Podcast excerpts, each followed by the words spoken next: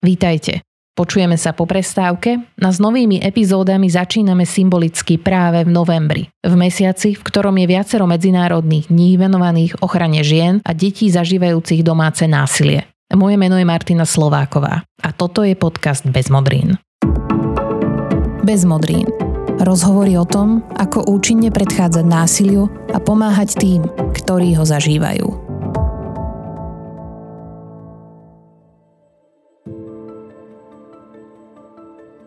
Podľa štatistík Policajného zboru Ministerstva vnútra Slovenskej republiky bolo v rokoch 2010 až 2019 na Slovensku partnerom zabitých alebo zavraždených 68 žien. Kvantitatívny online prieskum spoločnosti IKEA z roku 2020, ktorý vznikol v spolupráci s Karlovou univerzitou a slovenskou mimovládnou organizáciou Fenestra, poukázal aj na iný závažný fakt. Takmer polovica opýtaných si myslí, že za násilie v partnerských vzťahoch sú zvyčajne zodpovedné, aspoň čiastočne, aj obete partnerského násilia. Viac ako polovica slovenskej populácie sa stotožňuje s názorom, že ak sa žena nestará o domácnosť, môže to vyprovokovať násilie voči nej.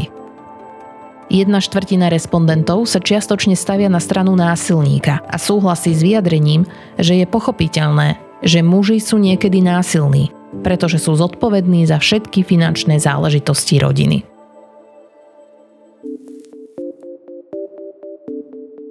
Kto je za násilie v domácnosti zodpovedný a ako odbúrať stereotypy ohľadom domáceho násilia? O tom sa porozprávam s Marianou Kováčovou, riaditeľkou neziskovej organizácie Centrum Slniečko. Ahoj Mariana. Ahoj Maťa. Teraz sme si vypočuli dáta z prieskumu a s akým nastavením ľudí voči domácemu násiliu stretávaš ty pri svojej práci? Ja sa stretávam vlastne s rôznym nastavením a to je, že jedni obvinujú násilnú osobu, ktorý je vo väčšine prípadov muž a druhí zase obvinujú ženu, lebo dobre neuvarila, nepopratala, ako sa hovorí. Za násilie je vždy zodpovedný násilník. Je dôležité si ale uvedomiť, e, aký je rozdiel medzi konfliktom a domácim násilím a teda, že pri konflikte vyhráva raz jeden, raz druhý alebo končia nejakým kompromisom. Kdežto obeď domáceho násilia nevyhráva nikdy. Takže my sme boli taká zmiešaná rodinka. Vlastne môj partner mal svoje dve deti, ja som mala svoju cerku z predchádzajúceho manželstva a potom sa nám narodila ešte naša spoločná dcera. Jedného dňa prišiel taká nezhoda, že e, jeho dcera ako ma tak ignorovala a proste vôbec ani mi neodpovedala nič. E, sme boli na výlete, vrátili sme sa domov a nabral som im miest, najedli sa a povedal som, že mi pomôžu upratať trošku. No a ona sa otočila, že ide preč a ja som sa trošku škareče vyjadrila na jej správanie pred partnerom a ten hodil tanie rozstôl a rozbehol sa po mne. Ma udrel, ja som mala mladšiu cerku na rukách, tak som trošku s ňou tak zletela, potom vlastne všetky deti tam boli, Všetky deti to videli a potom sa rozbehol po mojej cerke, ktorá sa rozplakala, tej staršej a zhodil ju na zem, matol ju za hlavu, zhodil ju na zem a potom, jak som ho chcela zachytiť, aby jej neublížil ešte viac, tak mi strelil ďalšiu. A keď som mu niečo na to povedala, a že mám malú na rukách, že čo blázni, tak mi strelil takú, že som s ňou úplne zletela. Mala mala modrinu na hlave a ja som mala tiež celú ľavú stranu, akože no, menej takú jak ochronnutú, že dva mesiace som vlastne ani fungovať nevedela. No, tak som zobrala malú, lebo tam zjapal a bol úplne bezpríčetný. Tak som zobrala malú a vyšli sme z domu preč keďže sme bývali v jednom dome so svokrovcami, ktorí mali vlastne zvlášť chod. Uh, oni neboli doma, tak som rýchlo volala mojim rodičom, že či by otco mohol pre mňa prísť. Ale nakoľko oni do tej situácie nevideli a čo som im rýchlo povedala, tak mi povedali len, že rieš si sama.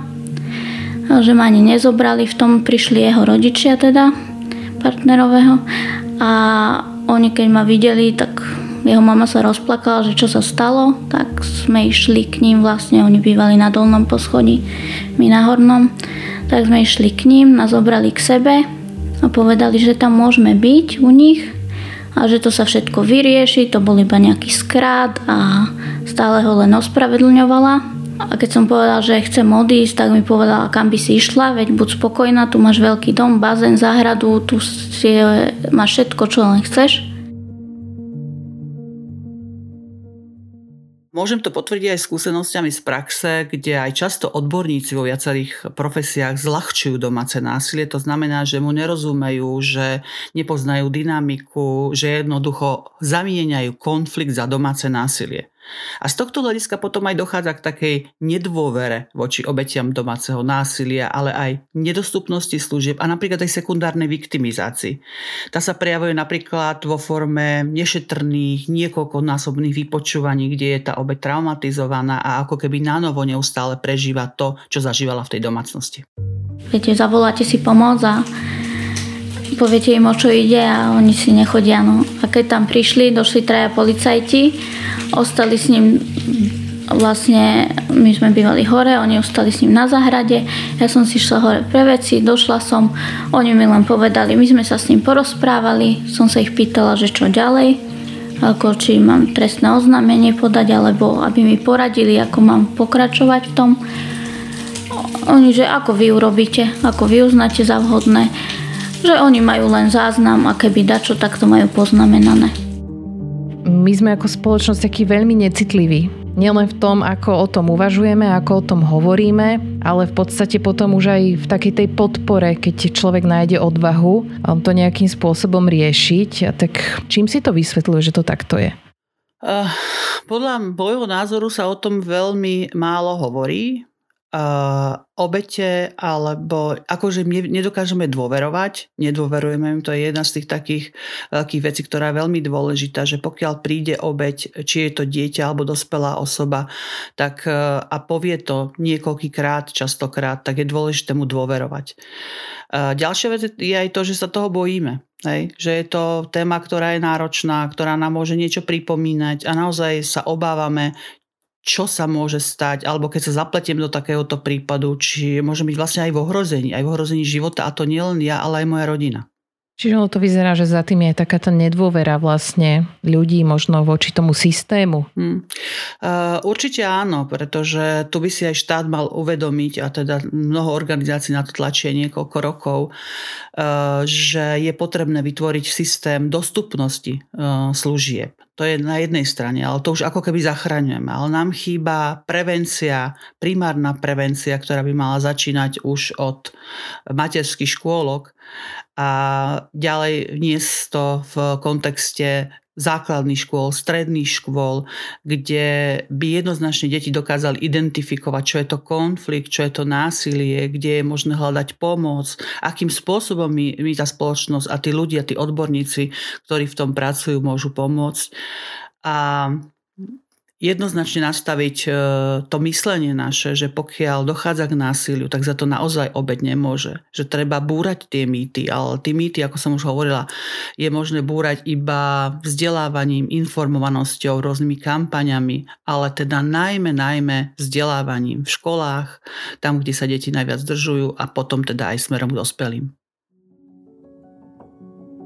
A vždycky mi len tak ešte nezabudla podotknúť, že chyba je to dvoch, nielen jedného a on to urobil v amoku, už sa to nestane a takéto veci mi tvrdila. Ja som ju iba vždycky zrušila, že keď už to raz človek spraví, tak to spraví aj druhýkrát. A ten druhýkrát sme mali veľmi na malé, kedy som sa bála, že naozaj to vyústi až moc, keďže už mal, mal aj ten alkohol v sebe.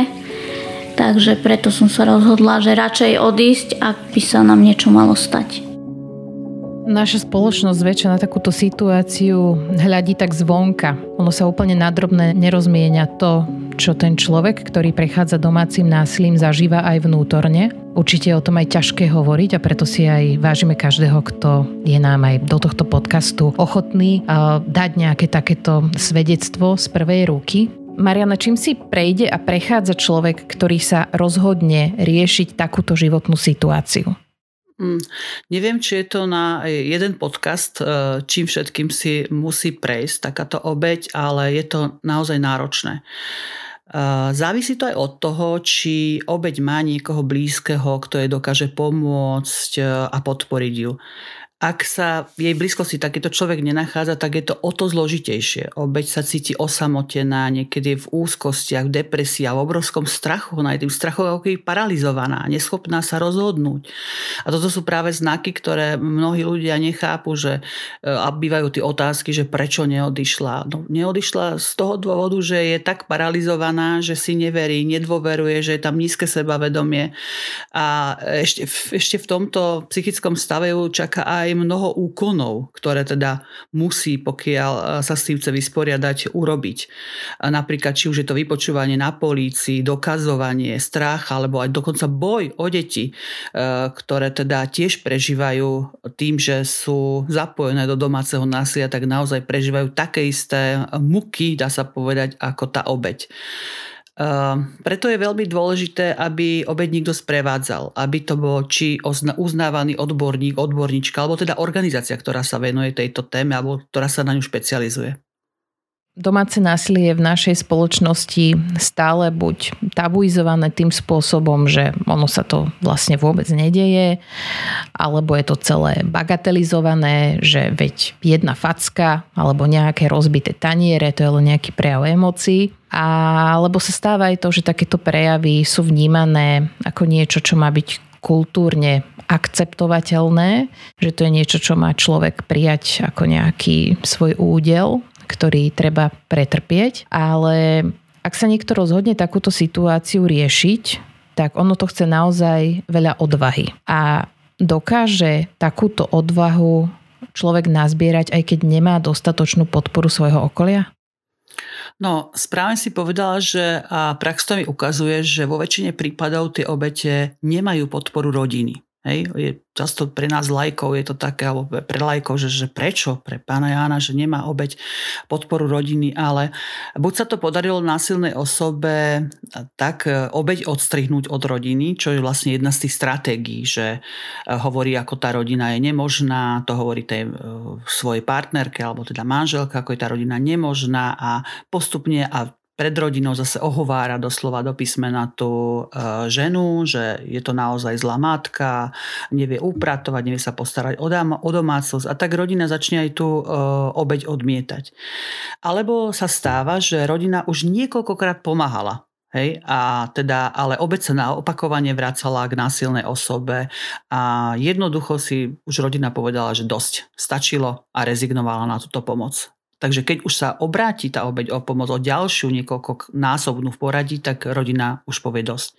A na druhej strane si musíme uvedomiť, že aj blízka rodina a hm, tam, kde sa tá obeď obracia, nejakých známych, ktorých ešte teda aj zostali, tak môžu mať strach strach z toho, že sa im vlastne môže niečo stať, že im tá, že im tá osoba, násilná osoba nejakým spôsobom ublíži.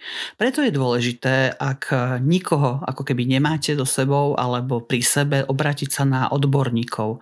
Ale ako si povedala, je to obrovská odvaha zdvihnúť telefón a mm, proste povedať, čo sa deje, alebo objednať sa nejaký termín, alebo jednoducho zdôveriť sa s tým, kde, kto, čo v sebe nosím často niekoľko rokov až 10 ročí.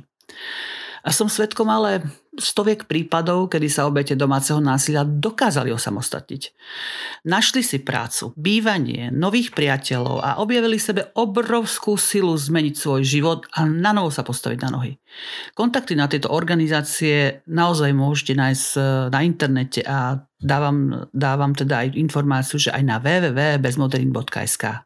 My sme aj na webe bezmotrim.sk rozbehli takú sériu článkov o prvej pomoci e, pre tých a pre tie, ktoré domáce násilie zažívajú alebo chcú niekomu, kto je v takejto situácii pomôcť. A ak by si mala zhrnúť také základné pravidlá pomoci ženám a deťom zažívajúcim domáce násilie, tak aké by boli tvoje odporúčania?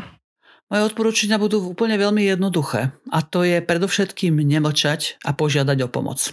A samozrejme, že keď nedokáže pomôcť rodina, tak sú v dispozícii práve takéto špecializované poradenské centra, intervenčné centra, ktoré poskytujú a poradia a prevedú ako keby celým tým systémom pomoci každú jednu obeď, ktorá sa o takúto pomoc prihlási. Počúvate bez modrín. Podkaz neziskovej organizácie Centrum Slniečko. Bezmodrín SK. O tom, prečo sú ženy zraniteľnejšími voči násiliu, sme hovorili v starších epizódach. Domáce násilie sa však netýka iba partnerských vzťahov. Má rôzne podoby. Zažívajú ho deti, seniory, aj iní rodinní príslušníci. S akou formou domáceho násilia sa stretávajú LGBTIQ plus ľudia – aj LGBTI plus ľudia zažívajú domáce násilie, či už zo strany rodiny, kde vyrastajú, alebo zo strany partnera či partnerky, s ktorou žijú. Rozpráva Andrej Kuruc z iniciatívy Inakosť. Napríklad v našom prieskume iniciatívy Inakos, ktorý sme robili tento rok, uviedla až 23% z respondentov a respondentiek LGBTI plus ľudí, že zažili nejakú formu domáceho násilia a v podstate v najvyššej miere zažívali psychické násilie ako kričanie, zosmiešňovanie nadávky, nútenie na zmenu orientácie, vzbudzovanie pocitov viny. Potom 52% zažilo fyzické násilie ako facky, bitka, kopance, sácanie a 39% ekonomické násilie a sociálne násilie. Sexuálne násilie zažilo 14% respondentov.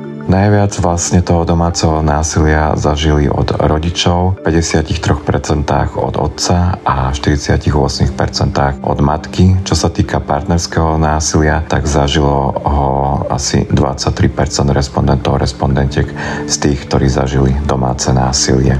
Takže v podstate je to tiež problematika, ktorá sa týka LGBTI plus ľudí, len sa jej málo venuje. Zo strany rodiny sa násilie predovšetkým začína vtedy, keď urobia mladí LGBTI plus ľudia coming out, to znamená zdôveria sa so svojou sexuálnou orientáciou alebo identitou. Samozrejme v tom partnerskom násilí e, fungujú podobné vzorce ako pri heterosexuálnych vzťahoch. Problémom je, že mu napríklad policia venuje oveľa menej pozornosti, napríklad ak sa ak ide o partnerské násilie medzi dvoma mužmi, tak to zvyknú zľahčovať.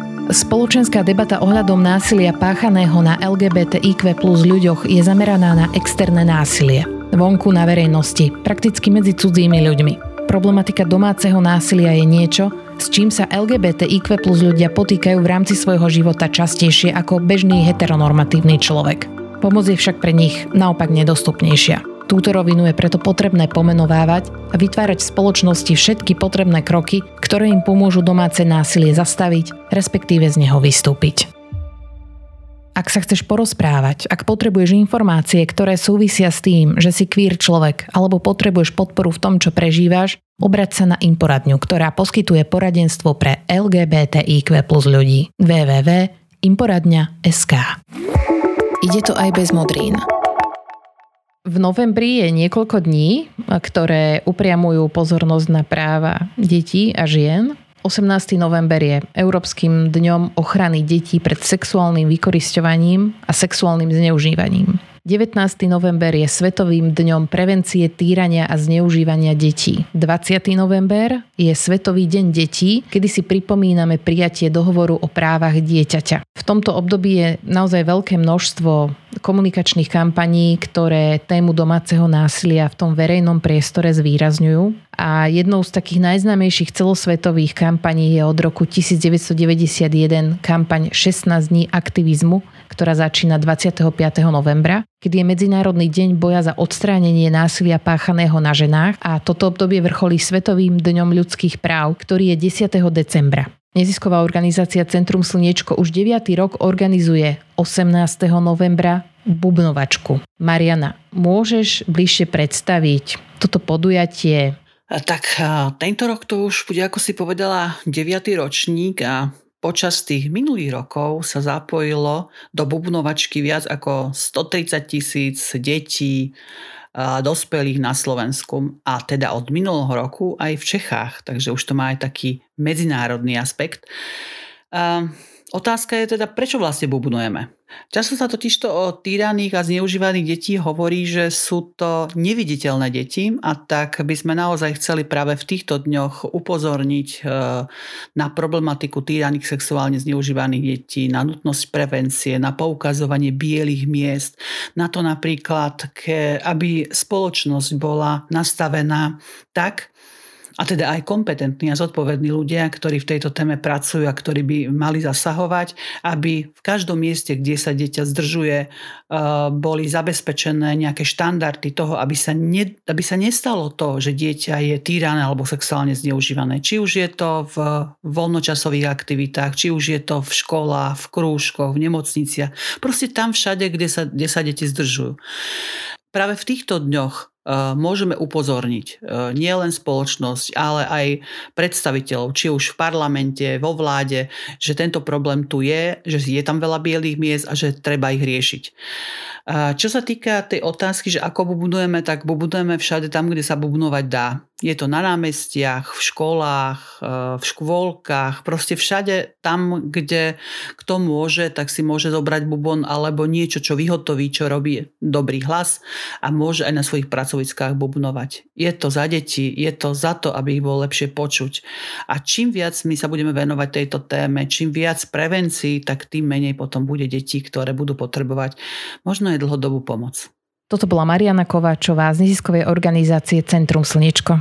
Ďakujem veľmi pekne za rozhovor. A ja veľmi pekne ďakujem.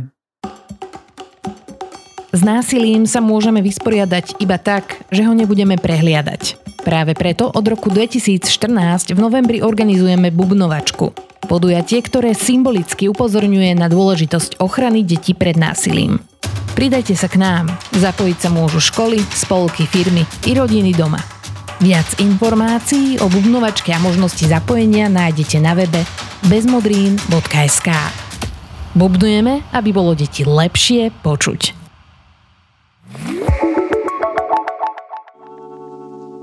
V tejto epizóde sme si vypočuli veľa o tom, ako citlivá či necitlivá je naša spoločnosť a systém voči najzraniteľnejším. Chceme vám však povedať, že nech je ten pocit, pri ktorom vás tí najbližší nepodržia, akokoľvek intenzívny, Verte a vedzte, že je tu stále množstvo ľudí a skúsených organizácií, ktoré sú pripravené pomôcť práve vám. Pomoc existuje a prehľad jej dostupnosti nájdete aj na webe bezmodrín.sk v časti Dôležité kontakty. V tomto podcaste sme sa rozprávali aj s Annou, bývalou klientkou krízového centra. Za pomoc so zrealizovaním tohto rozhovoru ďakujeme občianskému združeniu Brána do života, Judite Majerovej a Bronislave Korec-Terenovej. Na podcaste Bez modrín spolupracujú aj Melany Kurpielová, Barbara Kuchárová, Paulína Rakúsová, Michal Sekera a Jozef Pajerský. Ďakujeme, že nás počúvate a do počutia pri ďalšej epizóde.